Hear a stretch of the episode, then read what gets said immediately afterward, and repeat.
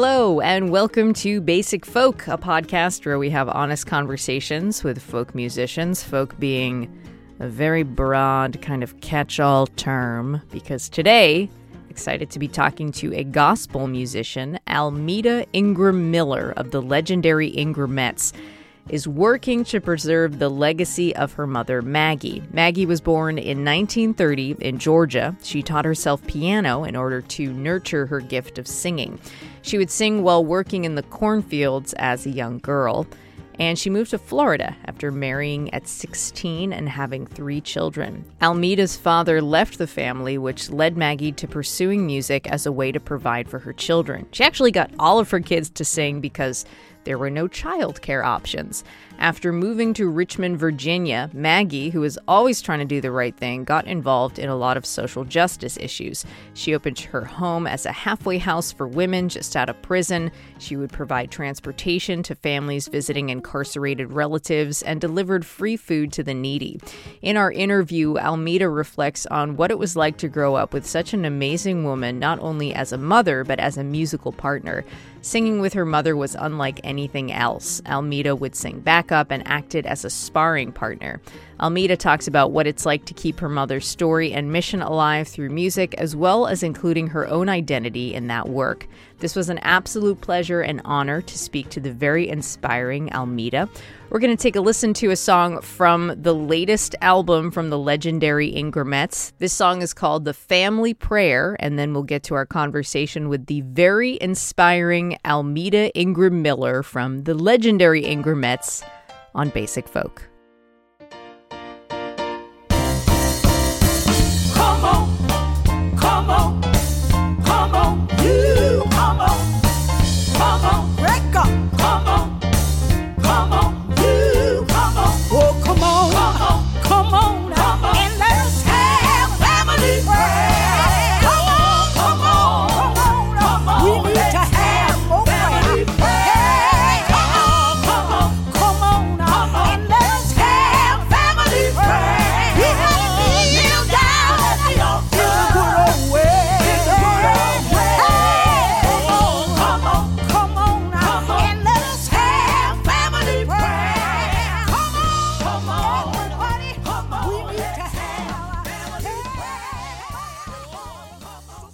Almeta, thank you so much for talking to me today. Well, thank you, Cindy, for for inviting me to the podcast. I'm very excited to be here.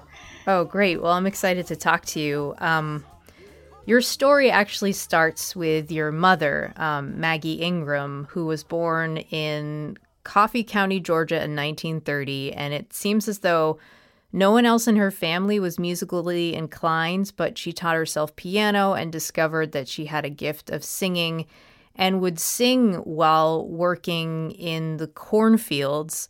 And what do you know about your mother's experience that started off with her singing while working in the fields? And how do you think that shaped the vocalist she would become? And then also, maybe, how did that experience shape the way she taught you how to sing? I really do, and, and I really do believe that that, that experience is what shaped um, her her her gifts. I, I, I believe that that was a gift from God to her, but that um, having to uh, it, it, would shape what, what she would do later on in that. Uh, just about all of the music we sing we sing about experiences true experiences in you know in her life and now even in our lives. Uh, you are correct in that she's the only person in her family uh, that uh, was musically inclined. Her family was um, a family of uh, sharecroppers in uh, coffee county georgia a little, little town called douglas in coffee County, and um, share what sharecroppers are. You you will work the land, um, and what you get is a share of the crops. Uh, it's very little money, and so now you're just barely uh, making enough to feed your family. And what you cannot uh, you know, grow yourself. What those things that you need to buy shoes or or those type of goods, uh, you you get credit at at the store at the at the the the, the country store um, and so it's a system that perpetuates you to be in debt and, and you never really work yourself out of debt because you're never paid enough uh, to get out of debt.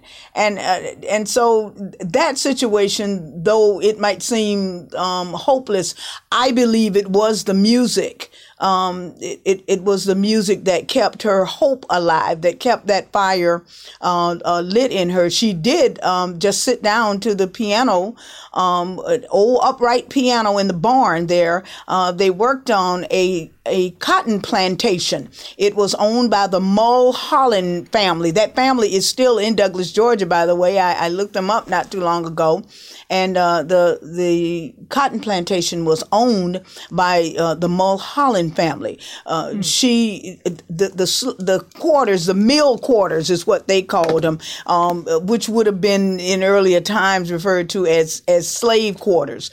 people are always very uh, surprised when the, they learn that I am only two generations removed from someone born on a slave plantation, and and you look at me here in 2021 and you go oh, that was hundreds and hundreds of years ago. Well, not so long ago. Yeah. Because I'm my my grandmother was born on Mulholland's that that same plantation. So yeah. it, you know, that I believe that the music that, that God deposited in her, not only to keep her hope alive, but uh, here is here is a gift that would keep on giving even in even in later years. And she mm. is the only person in her family that plays or sings or, or and it did shape um, I believe it, it, it did shape the way that she taught us to sing because she did find herself in, in a situation uh, she married my dad. His family was a sharecropping family as well, the Ingram family. Her maiden name is Dixon, and the and the the Ingram family was a sharecropping family on the same plantation. She married my dad at the ripe old age of 16. Mm-hmm. And um, after uh, my three brothers were born, he moved the family to Miami, Florida, because he had family there. And um, they felt that it, it, the situation economically would be better for them if they were able to get off the plantation and, you know, they've got this growing family.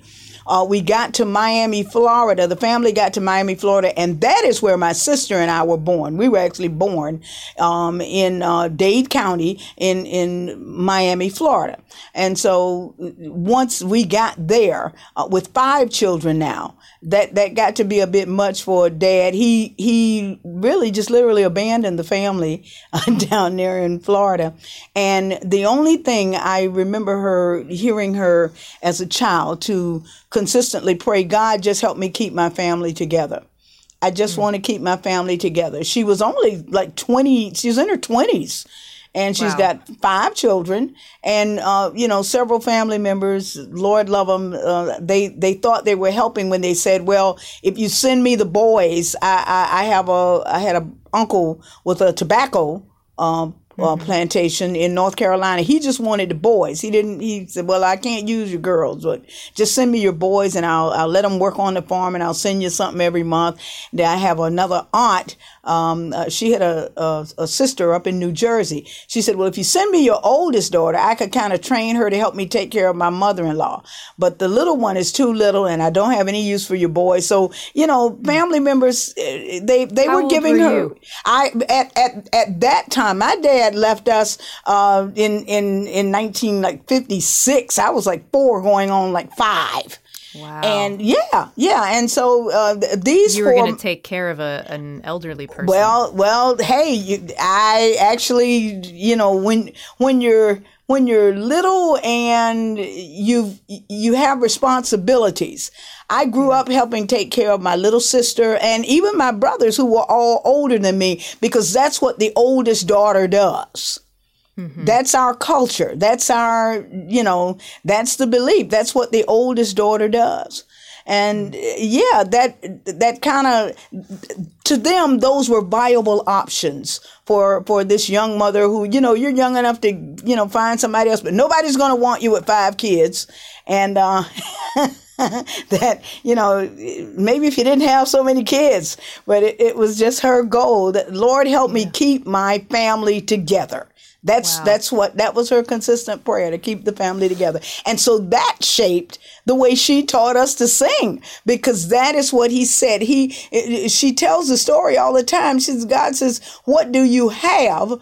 And she remembered the, the, the, the, story of, of Moses when he gets to the Red Sea with a rod in his hand and the sea is in front of them and Pharaoh's army is behind him. And, and God says, What do you have in your hand? Well, I have nothing here except a rod. Says, what do you have, Maggie? I don't have anything but the five children. So I'm going to make a way for you through the five children and mm. and and I believe it. I, I I believe, as she has told us so many times before, that that is what inspired her. That while other children were outside playing hopscotch and the little boys playing marbles, we were sitting in the in the little living room in the little two three room house we lived in, and she had us sitting in a circle. Uh, she had broken a, a, a branch off one of the trees to use that to beat time and keep time to teach us timing when we sang, and she mm. sat us around in a circle and taught taught all of us each of the parts that we would we would later sing. How did the kids take to the music? Um, and then also, how did she present this like new reality of being a family band to the children? That you got to remember, it's a different time now, and children do what they're told, and you don't. and you don't question. Back back, back then it, it, it, was a different day. It, it didn't really matter if we wanted to do it or not. It was what we were told we were going to have mm. to do. We did know the reality of our situation. I you know I, I hear that a lot of times from people oh we were poor but we didn't know we were poor. Uh, cindy we were poor and we yeah. knew we were poor. Um, my mama had three boys and for a long time only owned two pair of pants so that when it was time to go to school, two of the boys went to school and one stayed home. The next day, the one that stayed home, he went with one of the other boys and then the other boys stayed at home. And that wow. went on for quite a while until she got 75 cents together and went to the Goodwill store and bought a third pair of pants. No, we were poor and knew we were poor. So the reality of, of what was going on with us, we, we knew that. Did, did we hmm. understand that uh, you know, singing as a group together. We didn't understand it, but my mom, my mom, my mom understood it because her first group encounter singing was not with the Ingramettes. My mom sang with, you know, with choirs in the church and, you know, they had little groups there in Miami um, th- that she had sang with before. She started singing with a group called the Six Trumpets. This was a male quartet. And so our music has always, our traditional gospel music has always been um, uh, the male, followed the male quartet genre. And mm-hmm. um, it, it, it wasn't like the, the, the female uh, contemporary singers that you hear today. It, it was always that, that, that hard gospel um, the traditional gospel feel, of traditional gospel tempos, but the music was always a song written about her life. And so we understood. We hmm. understood mm. when she, when she, you know, when she sang songs to us and, and, um, that, that we were, we were actually singing ab- about our life, but that we always were presented with the option of hope because of your faith. Mm. So the songs always present that that option. So the song might start out a little rough, but by the time it gets to the end. there's rejoicing and there's hope. So it sounds like there was a lot of gospel music, maybe only gospel music in your house growing up. And I'm wondering, um, and and that is the style of music that your mother taught you and, and your siblings to sing. Um, and there's also like this talk of that there's no rock and roll, there was no pop music in your house growing up.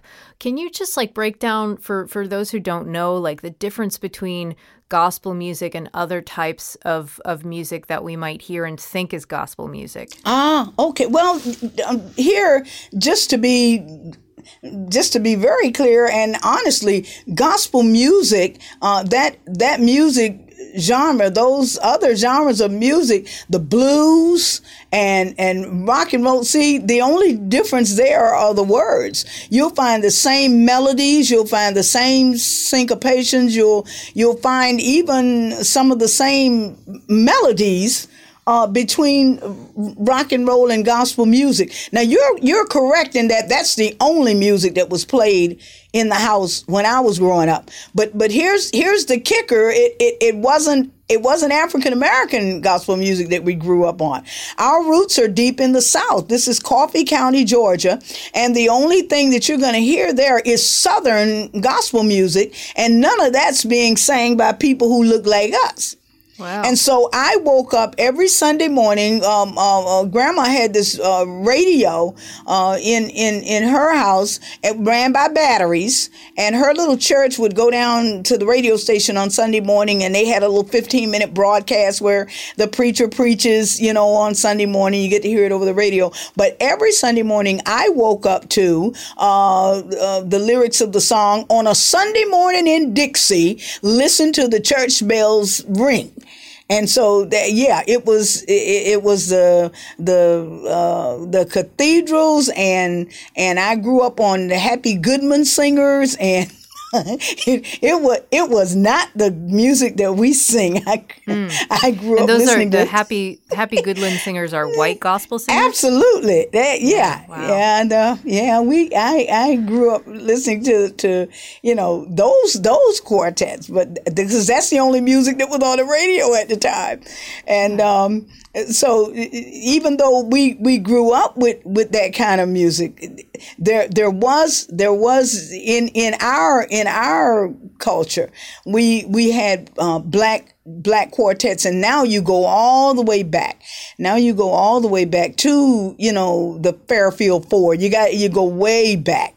You go mm-hmm. way back to reverend julius cheeks and the sensational nightingales and and yeah you these are the people and that we would eventually uh, get to share the stage with some of them. But mm. there was no there was no other music. Gospel music is rooted in in in Bible. Gospel means good news, and it's good news uh, that that's written in the Bible. That no matter how bad things are going for you, this is gonna you know this goes all the way back to when African ancestors were brought over here on slave ships. And so, uh, you know, the masters bring them to church with them. And, and our ancestors hear this story about how these people are in Egypt enslaved and then how this, how this God with his great power and strength, he gets them out of slavery into freedom. And mm. and so my ancestors would sit up in the balcony of the church because they weren't allowed to sit down on the lower level with the slave masters and they would listen to this message and and somebody got to thinking, okay, if this thing works out for the Israelites, why not us? Hmm. And and they begin to believe that that that that these things can really happen for them. And out of that is birthed a Harriet Tubman somebody who really, who really, mm. really believes that if, if, if this great God, because we came over here not knowing uh, the, the Christian uh, uh, God. Africans have always had uh, belief, uh, but, you know, and some people say, oh no, uh, they, they, they worship the, the trees and, but no, what, who they worship is somebody greater. They, they, even back then, they knew, oh man, this big ocean that we're on, somebody Other than us had to create this. So they've always had this belief in a higher power, in a higher being. Just hmm. didn't have structure put to it until they get to this this land where they're treated harshly and forced to work as slaves and somebody listens to this this this gospel message this message in the bible because christianity is is supposed to you know tame these savage you know Africans and they listen to this thing and they grab a hold of this and say, look, if this thing worked for, hey, this just might work for us. How about we ask this God? How about we ask this God for freedom? Yeah, it it um it, so that that is that that is what gospel music is entrenched in. It is rooted in that. And and yes, they sang that in the fields because that gave them hope. That gave them hope. I could not imagine. It is so it is just it's it's really strange because we we were traveling to South Carolina and um, I looked back in the van one Sunday, and mommy was back there. She was just crying. I said, "What's you, you okay?" She said, "I'm just thinking about it. That you know, we just we're complaining because it took us six hours to drive from Richmond uh, down here to Lake City, South Carolina. Can you imagine our ancestors walked? They walked." Hmm. They walk, couldn't walk during the day, walked from South Carolina past Virginia because that was still, um, you know, that wasn't far enough away from the Mason Dixon line. Right. And, and, and we're sitting here complaining because we've only we've only had two breaks in the van. Well, so yeah, but that's gospel music is entrenched in that, and and so she just looks at her life and and mm. no, we're not allowed to listen to the rock and roll music. We're not while all of this is going on as little mm. kids. But if you fast forward, if you fast forward, yeah, I later in in years because I do have formal training in music. I now begin to have an appreciation for all types of music and to see mm. how it can all wrap together. And so you will hear that uh, the album that that we just did. Uh, take a look in the book. Um, we re- we did a cover of Bill Withers' "Grandma's Hands." Because to me, that song is just a pure gospel. You know, I know it's Bill Withers, and but but it's grandma's hands, you know, clapped in church on Sunday morning. Grandma's hands played the tambourine so well. It's exactly what happened to me. Grandma's hand used to issue out a warning. You know, Mita, don't you run so fast. You might fall on a piece of glass. There might be snakes there in that grass. Grandma's hand used to hand me a little piece of candy. Grandma's hand picked me up each time I fell. To me, that's just classic gospel. I, I, I know it's Bill Withers, but I, you know, I have a great appreciation uh, for that music. I really do. So let's take it back. Everybody moved. Um, your mom moved everybody to Richmond, Virginia, because one yes. of your brothers had a heart condition, and you needed to live in a cooler climate. Um, how old were you when that happened and what was it like when you when you first arrived and how did you like your new town?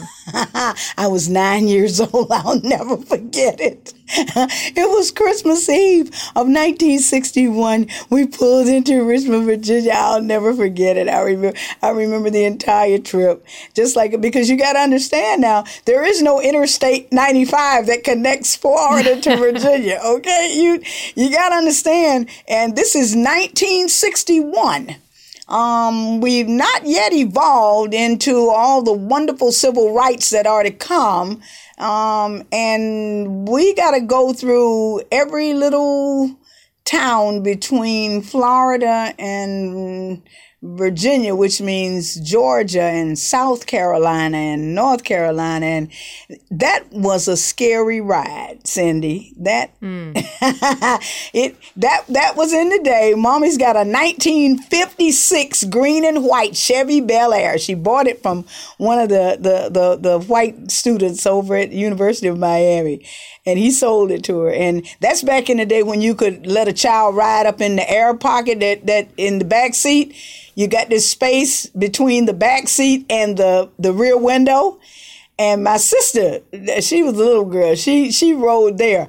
Um, yeah, they'll probably pull you over and give you a ticket now if you try to do that. But back in those days, nobody, no, no seatbelts, none of that stuff. But um, yeah, when we got when we got here, it was Christmas Eve, December in Virginia means cold and snow. And so we leave this tropical climate. We didn't even own a sweater. My mom had to try to go to the Goodwill uh, store and, and try to find a sweater for us before we left Florida. And so we get here. Uh, we get to Richmond, Virginia, and uh, the pastor of our church, we belong to Wells Temple Church of God in Christ. That's actually still down in Miami. And um, uh, our pastor uh, contacted uh, the bishop here in Virginia for the Church of God in Christ. That was David C. Love, Bishop Love, and said, Hey, listen, I got some members. They're coming there. They don't know anybody but the, you know she says that god has told her this is the place for her to go and uh, she and her five children are coming. And by the time we got here, uh, one of the deacons, uh, the pastor had arranged um, a little house over on 8th Street, downtown Richmond. There were some row houses on North 8th Street. If you go there now, um, J. Sargent Reynolds Community College downtown campus is there, is built on that site now. But uh, that's where we that's where we went. Um, it had a big potbelly stove in the front room. Um, mommy went down in the basement and got some coal out of the basement. It was you put coal coal in the stove and um, built a fire and uh, laid us around the coal stove. And we spent our first night in our new land, in the new land mm. for us, which was Richmond, Virginia. Uh, we've talked about this a little bit. You grew up in the segregated South and have experienced some pretty terrible things as a young African American, which I can let you expand on. And um, you've talked about how you channel those experiences when performing. Can you talk a little bit more about that? I can. I can. And and we did grow up in in segregated South. On I I I often um, tell this story on our way here, on our way to Richmond, Virginia. Now I'm nine years old, and my mom is is driving, and she's so tired. We're we're in South Carolina now, and she can't drive another she's I, I got to pull over and get some rest. And the only place to pull over is a service station that's that's not that's that's not open. We don't see lights on it. We pull in there and she pulls into the parking lot and i look up and i say mommy there's a sign there that says white only. We can't we can't stop here. And she looks at me and she says i know i, I see that but but we'll be okay. You guys just get some sleep. I'm just gonna sleep for a minute. And no sooner had I said that than th- there was here comes somebody. Uh, oh my God, just the biggest white guy in, in, in coveralls and a and and a oh my goodness. He comes to the window of the car and he knocks on it and he says, "Hey gal, you you you can't you can't you can't stop here. And she says, sir, listen, I'm, I'm sorry. Uh, it's just me and my children. I'm not going to let them get out of the car. We're not going to get, I just need to get some rest. And if you just let me get a little rest here, I, I, I promise you, as soon as I, as soon as I sleep for an hour or so, I'll get up and we'll drive on and we, you know, we'll be out of your way. So he, he turns on his heel and he walks back into the service station. He comes back out with a chair and the biggest shotgun I have ever seen in my life. Well, it's nine years old. I guess any shotgun would be big. he, yeah. he, he takes the chair and he slammed it down on the on the, the the the the sidewalk there in front of the store. He sits in it and he sits the rifle across his lap and he says, "Y'all go ahead on and sleep. I'm gonna watch over y'all while you sleep." About about three four hours later, he knocks on we, we saw the sheriff's car come through not not long after mama was asleep with the lights and everything. And and i looked out the window i peeked and i saw him wave the sheriff on. Uh, a few hours later he he wakes my mama up. He taps on the window and uh, he says, "You all right in there?" She said, "Yeah, we, we were just getting ready to go." He said, "Well, before you go, you you take the children on in the restroom and get them washed up and everything, and and uh, and y'all use the restroom, and then you you you you can come on and go." We come out, we get back in the car. He's got some little bags. He says, "Listen, have you eaten?" She said, "Well, no." And he's got some little nab, little crackers and sodas out of his machine there, and he gives that to Mama. And then he says, "Gal, if you got gas to get where you're going? And and she says, well, I, I was going to stop at the next uh, uh, colored service. He said, well, you back your car up to the, the station here. I'm gonna fill up your tank. Now you gotta now you gotta understand that the gas back in those days was was 17 cents a gallon. So we we filled up the tank with 17 cents a gallon gas and and and we were able to come on into Virginia. So though every time we've had any, you know, Oh my goodness. And we've had we've had a lot of experiences where it didn't turn out like that. But you think right. about the one that did turn out like that. Gosh, and and that scared oh out of oh your my, mind when you I saw gotta that tell shotgun. You, I gotta tell you, what's gonna we, happen here? listen, at my grandma's house there in in in Georgia, she kept us during the summers, and I'll never forget the the morning that we couldn't go outside to play and uh, we just wondered why, because every morning we got up and did the same thing. You go outside and you play in the dirt and you make mud pies and, you know, and you, you, you know, so we couldn't go out that Sunday. And she just told us, and, you know, be, we were whining and wanting to go out. And she's telling us, be quiet. I want y'all to go back in your room. I want you to get back in the bed. But the sun's up, get back in the bed. And, and what had happened, someone had been lynched on the tree outside of our house Mm-hmm. And um, they had sent for some of the deacons from the church to come and cut him down. And she's sitting there up against the door with a rusty old rifle across her lap and that's where she had slept all night long up against the door because she didn't know, you know, if they were going. They knew that there were black people living in the little house there because mm-hmm. that's all that was in that area. Us and the little lady's um, little house attached to ours, and uh, she didn't know if they were going to get all crazy and try to come in and, and lynch us. So she sits up all night with the rusty rifle across her lap, praying that you know they don't come in. But we couldn't come outside because uh, someone had been lynched on a tree outside of the house house. So wow. yeah, we we've seen the other side of it. We've seen the other side of it as well. But um, it, it, it to me it just it, it makes it it, when when something happens like what happened at that service station in South Carolina, and and I would have to get a little older before I could appreciate what the man did, that he actually put himself in harm's way to protect us. Hmm. Can you talk about what it was like to sing with your mom? You sang um, backup for her, but you also acted as a vocal sparring partner. Which what, uh, for, what does that mean? And then how is it different to do it with your mom? Oh my goodness. Oh, listen to if people ask me, "Who's your favorite singer?" My mom, hands down. My mom is the greatest. Look, no, she's just the greatest singer.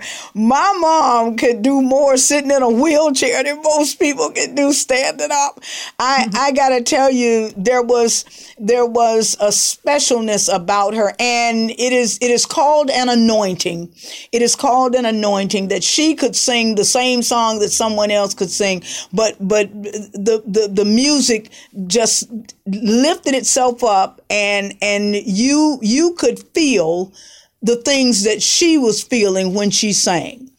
And that's the that's the difference. She she was a a powerhouse. And now you got to remember i was trained to sing back up for her mm-hmm. from a little child. When we, when she sat us around in the circle, I wasn't but about four years old. And my sister was maybe three or something like that, uh, two going on three. You got to remember, she trained us to sing back up for her.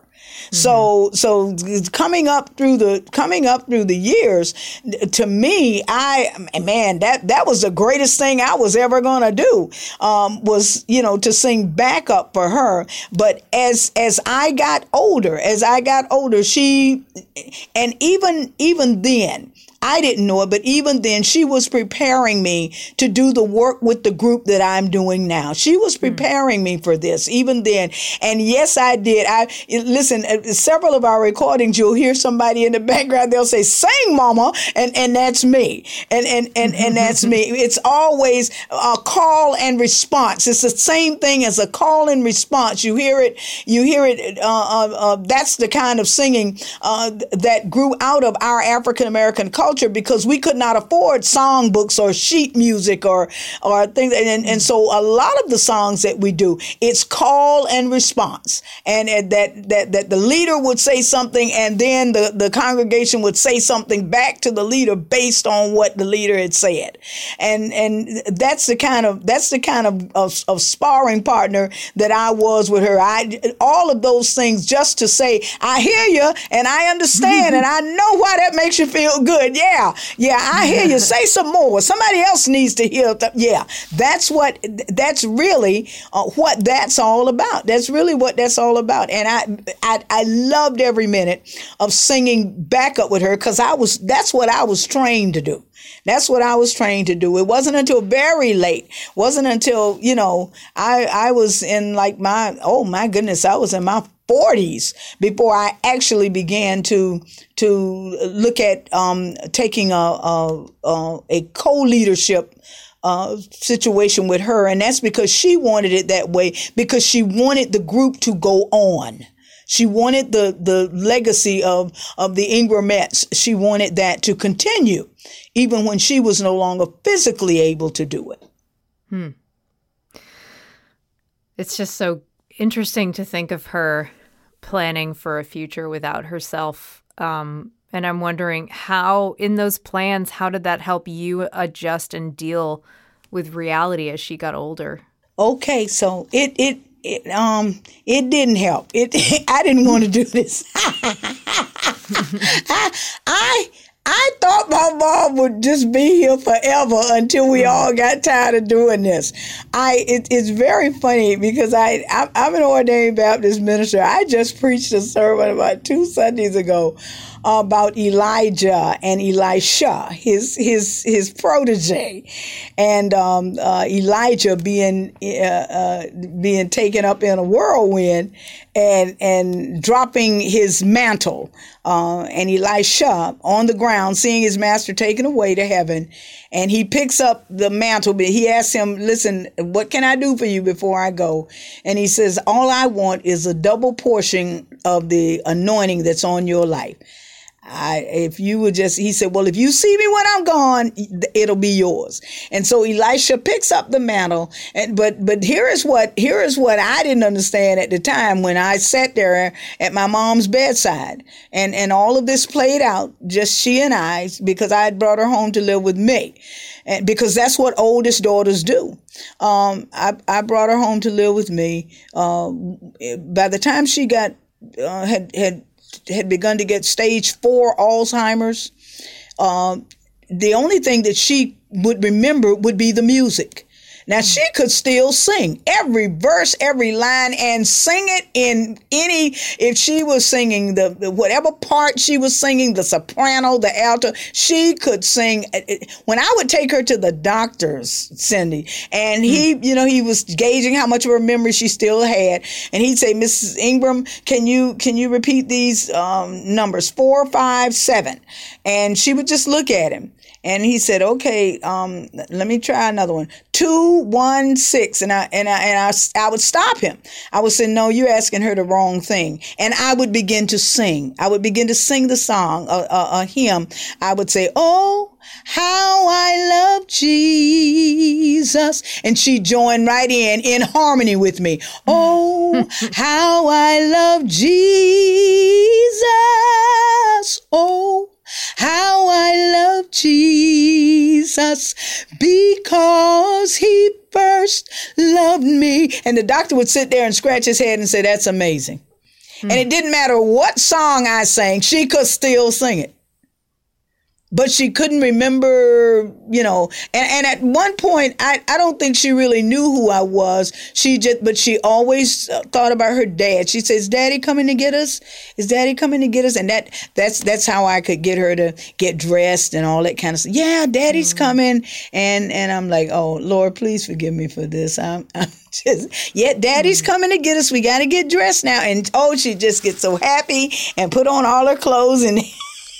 and everything. But but that to I, I didn't I didn't really I picked up that mantle. See, with that type of of responsive uh, that type of blessing now being the lead the the the matriarch of this of the family the lead singer for this group with that comes great responsibility and and you know a lot of times there is no blessing without responsibility and this has been and now here we are here we are in in in another things have taken another turn. I got to tell you, the, the, the pandemic for me, things that, that I wish I had done before the pandemic got here, it, it, it, it's forced me to, now I have a Facebook page. We have a website. See, I didn't want to learn any of that stuff. I really didn't. I'm like, okay, I'm just happy going to these little churches and singing to these people and going to the folk festival and singing. No, no, no, no.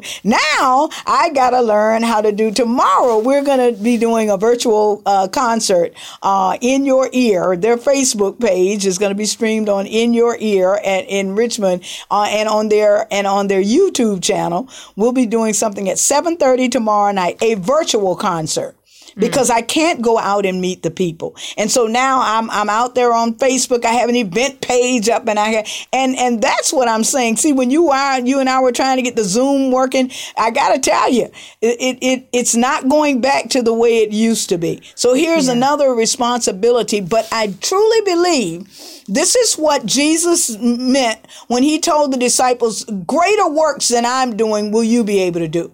And everybody's going, huh? Who, who can do any greater works than Jesus can? Yeah, you can. Cause now I, where, where, where I would reach a thousand people at a church, 500 people, 40 people at a church. The, the thing goes over the internet now and, and, and, and I got, you know, 12,000 likes and, you know, 12,000 people have seen this.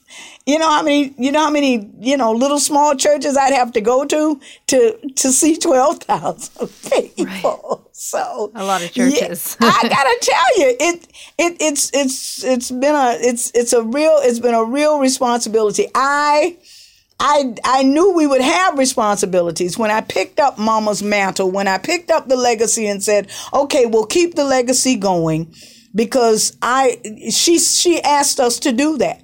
The last program that she was able to go out with us and and uh, when she wasn't able to travel anymore i i did uh, we had to go to delaware and i didn't want to go without her. And she said no you all go on. You're ready now.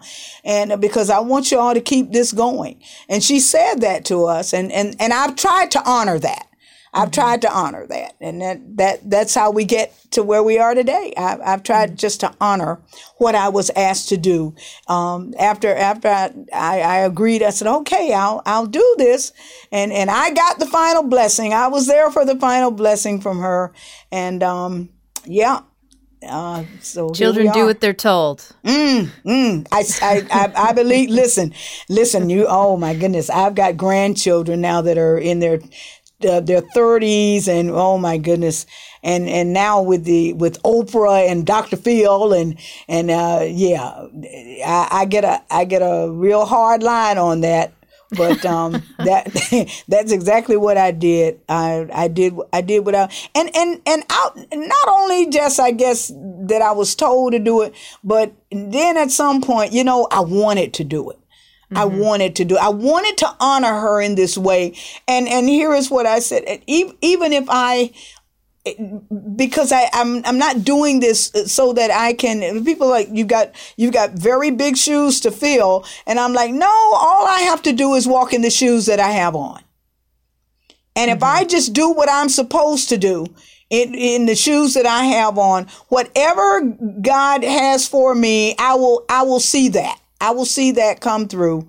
And, and all I want to do is live a life. If I live a life like my mom did, that would honor God and that would be a blessing to others, then, then I'll be okay. That's mm-hmm. all I want to do. That, that, if, if you can get those two things down, you'll, you'll be okay. Can you talk a little bit more about how you see diversity and inclusion in these folk festivals? Because um, being working in the folk music world, there's been a lot of talk recently about how a lot of folk festivals and a lot of uh, folk organizations are pretty predominantly white spaces. And of course, like how these organizations would like to change that. But what does it look like from your perspective?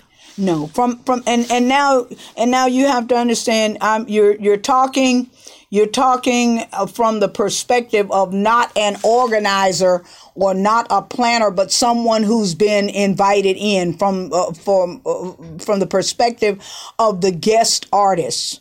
Mm. And the, the first things that we do, we we actually look at at the different oh my gosh, the the different genres that are that are presented. Mm. Um, they had Chinese acrobat uh, oh. dancers, and and I, I've seen this at the Richmond Folk Festival. Uh, no, it, it, it, it it's not it's not all it's it, it's not all white. It it really mm. is. It, it's a, a, a myriad of, of all cultures, and and trying to trying to include them it's only going to last a few days and so they're trying to get as much as they can get mm. in in just the few days that we're out there to to actually and and then to showcase things that you may never have seen had you not come to the folk festival Hmm. I got to tell you, we went to Serbia and Bulgaria in 2019, and yeah, we were we were some of the only black folks that I saw there. So, but we were received with oh my gosh, we sang at a Jewish synagogue, we sang at a at a Catholic cathedral while we were there. We sang at one of the schools. We sang at some one of the cultural art centers. We sang, yeah, we were just it, it, it was it was an experience that we never would have gotten had we not you know done the traveling there well everybody mm. can't go overseas so they bring they bring just just a little bit of it over here and you can only cram so much of it into a, a four day festival or a three day or five day festival yeah. but but i truly believe that organizers and planners that they work ex- exceedingly uh, they work exceedingly hard Jon Lohman and uh, uh, folk life uh, virginia folk life uh, part of, of, of the virginia humanities they have always worked so hard to see that we get as much as we can as much as we can to to uh, they've got folk artists there they've got people from other other countries there just to share and so mm. I, I don't know I don't know how the other people are seeing it, but I I see it on the rise where the world is actually getting smaller for us because we're seeing so much more of it. I believe there is a concerted effort, a, a, a an intentional effort to bring together even more cultures, even more uh, the diversity of, of, of, cultures and and the people um, in in those countries to bring them together so that they get to see us, we get to see them, and then they make time for us. We do workshops together. We, uh, you know, just not to hear you sing, but they even bring in things where you get to see other parts of people's culture.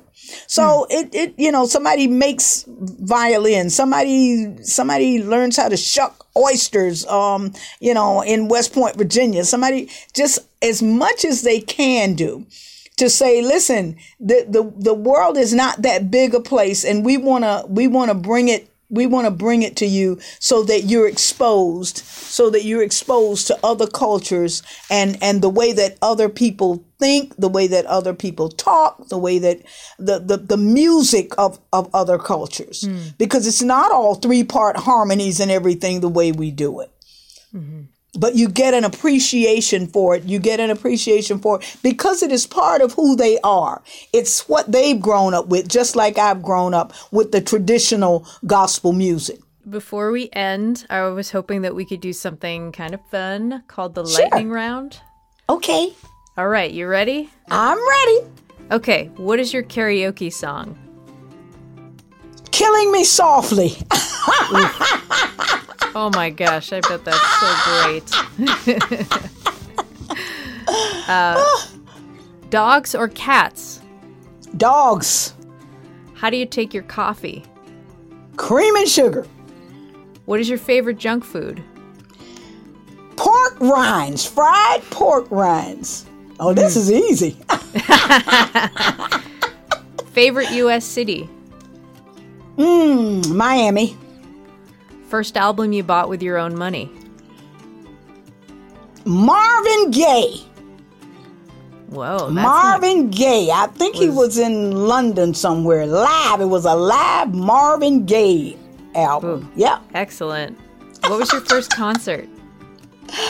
Uh, we were we were on stage in in Miami, Florida, with Aretha Franklin and the Mighty Clouds of Joy, and we were just little kids. But Oh my gosh. yeah, we were on stage. we were on stage with Aretha Franklin, Edna Gallmon Cooke, and the Mighty Clouds of Joy. Was that in 19 was it in 1960? Lord, no, no, no. We were still in Florida. We were still in Florida. It was in a place called the Longshoreman's Hall down Okay. by the river. Yeah. Wow. That that's the best answer you've ever had. what is the last book you read? The Politics of Jesus by Obery M. Hendricks Jr. It's very on brand for you. yeah, yeah. Are you a morning person or a night owl? I'm a night owl. Would you rather be able to fly or be invisible? I'd rather be invisible. Star Trek or Star Wars? Star Trek. And the last question Where's the most beau- beautiful place you've ever visited? The Smithsonian Museum in Washington, D.C. Wow, interesting answer. That's crazy, but it's true. It's Wow. true. When I saw the paint, they got a painting in there that looks like a newspaper, and I thought it was a newspaper. And then the the person that was the the person that was guiding us around, they said, "Nope, that's painted." And I'm Wow. like, "Wow, yeah, that's all I got." Look, little print looks like newspaper print. you're agree? Yeah, it's a painting. Yeah. Amazing. Well, that was a really good lightning round. you did very well. Thank you. Well, thank you so much for for talking to me. You're such an inspiring, lovely person. I was so excited. Um, you know, just really looking forward to this conversation, and you didn't let me down. Thank you, Cindy. No, listen, I oh listen, I I'm always ready to do that because I've lived it. Because I've lived it, and I and, and you can't go wrong when you when you share who you are with people. There's a there's a there's a bit of vulnerability vulnerability that comes through that mm. with with mm-hmm. with singing about your life and oh my goodness goodness and, and sharing who you are with people but there's there's no other reason to do it if you're not going to share who you are. And and get, let them get to know you and and and through their responses to you you know you get to know them. It, it's a great oh. feeling. You're so good at talking. thank you. All right, thank you so much. thank you cindy. All right listen let me know when the podcast plays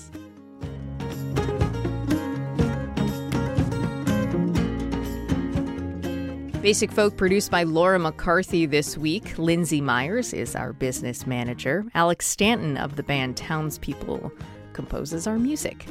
Basic Folk is proud to be on the American Songwriter Podcast Network. I'm Cindy Howes.